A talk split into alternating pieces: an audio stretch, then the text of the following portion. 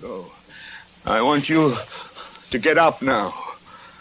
I want all of you to get up out of your chairs. I want you to get up right now and go to the window, open it, and stick your head out and yell, I'm as mad as hell, and I'm not going to take this anymore!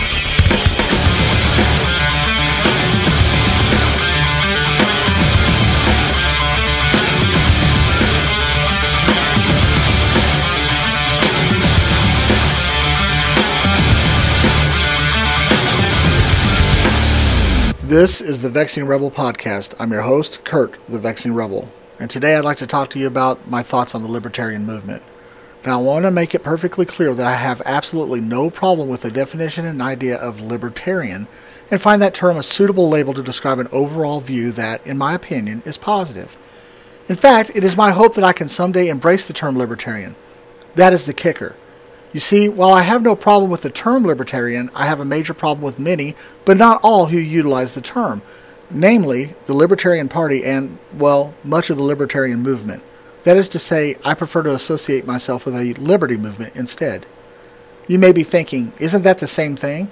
The answer is an unequivocal no. The reason why I say this is because there are many in the libertarian movement that have more in common with the Libertarian Party than liberty. And no, those two things are not the same either. I'll jump right to some examples of why I say what I say, and then I'll try and put it all together.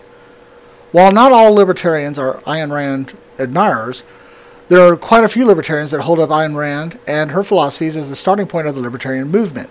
However, if you look at a few of Ayn Rand's thoughts on the, most libertarians and anarchists, and a few thoughts by one of her heirs, it seems that even Ayn Rand did not defend the libertarian movement, but instead loathed it, which leads directly to my point. Ayn Rand stated, quote, Anarchism is the most irrational, anti intellectual notion ever spun by the concrete bound, context dropping, whim worshipping fringe of the collectivist movement where it properly belongs. End quote. I myself personally put the viability of anarchy on par with the existence of fairies, all you can eat diets, and unicorns.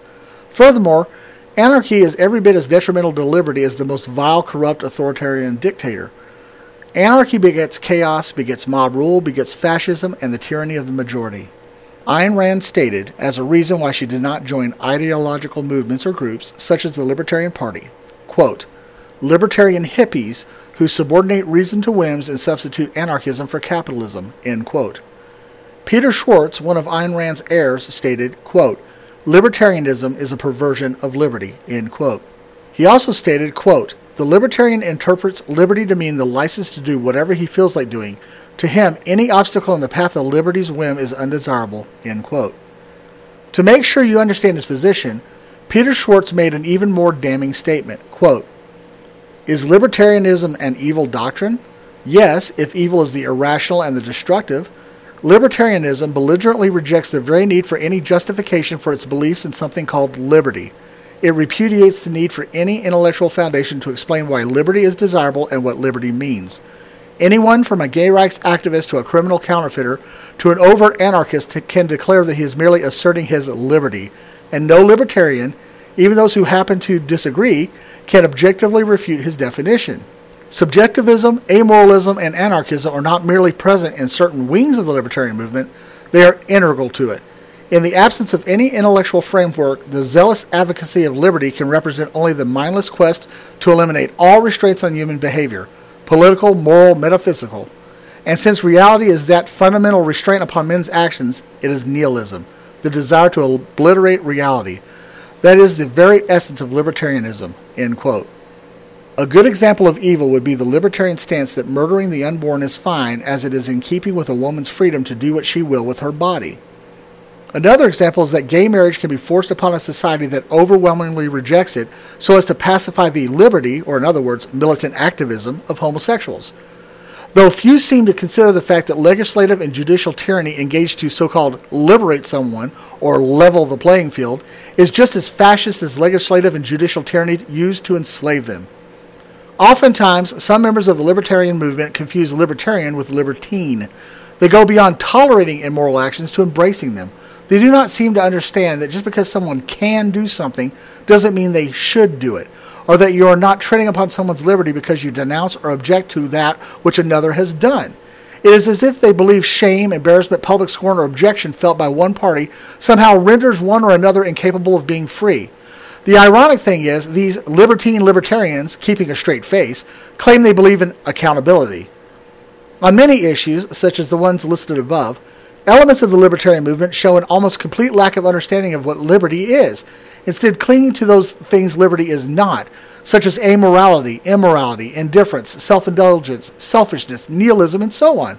Their beliefs are often rooted in Marxism, and they don't even realize it. I'm not saying that members of the libertarian movement are bad people. In fact, I am pretty confident that many of them are trying as best as they know how to make a better world. However, the same can be said of some Marxists, socialists, communists, and yes, even fascists. In other words, just because you have a good heart and mean to do the right thing doesn't mean you're not inadvertently engaging in a social evil. As the saying goes, the road to hell is paved with good intentions.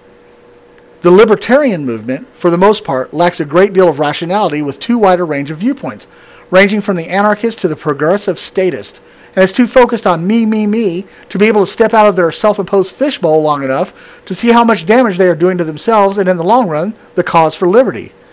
I cannot utilize a label or adhere to a movement that supports and often advocates abortion, open borders, hostility towards faith, the perversion of marriage, libertine hedonistic values, anarchy, unfettered drug use, and an almost rabid assault on anyone that tries to logically discuss these issues. In the eyes of those I speak of, anyone that doesn't fully embrace their viewpoints are deemed statist, fascist, or not, and or Nazis. If many of these so called libertarians are not careful, soon the term libertarian may no longer retain the meaning it was supposed to have and will go the way of the term liberal, a word that was once synonymous with liberty but evolved into an ugly epithet that no one wants to embrace. Until next time, this is Kurt the Vexing Rebel, signing out. Follow the Vexing Rebel podcast on Twitter at The Vexing Rebel. Like us on Facebook and check out our YouTube channel. We will post a new podcast every Friday.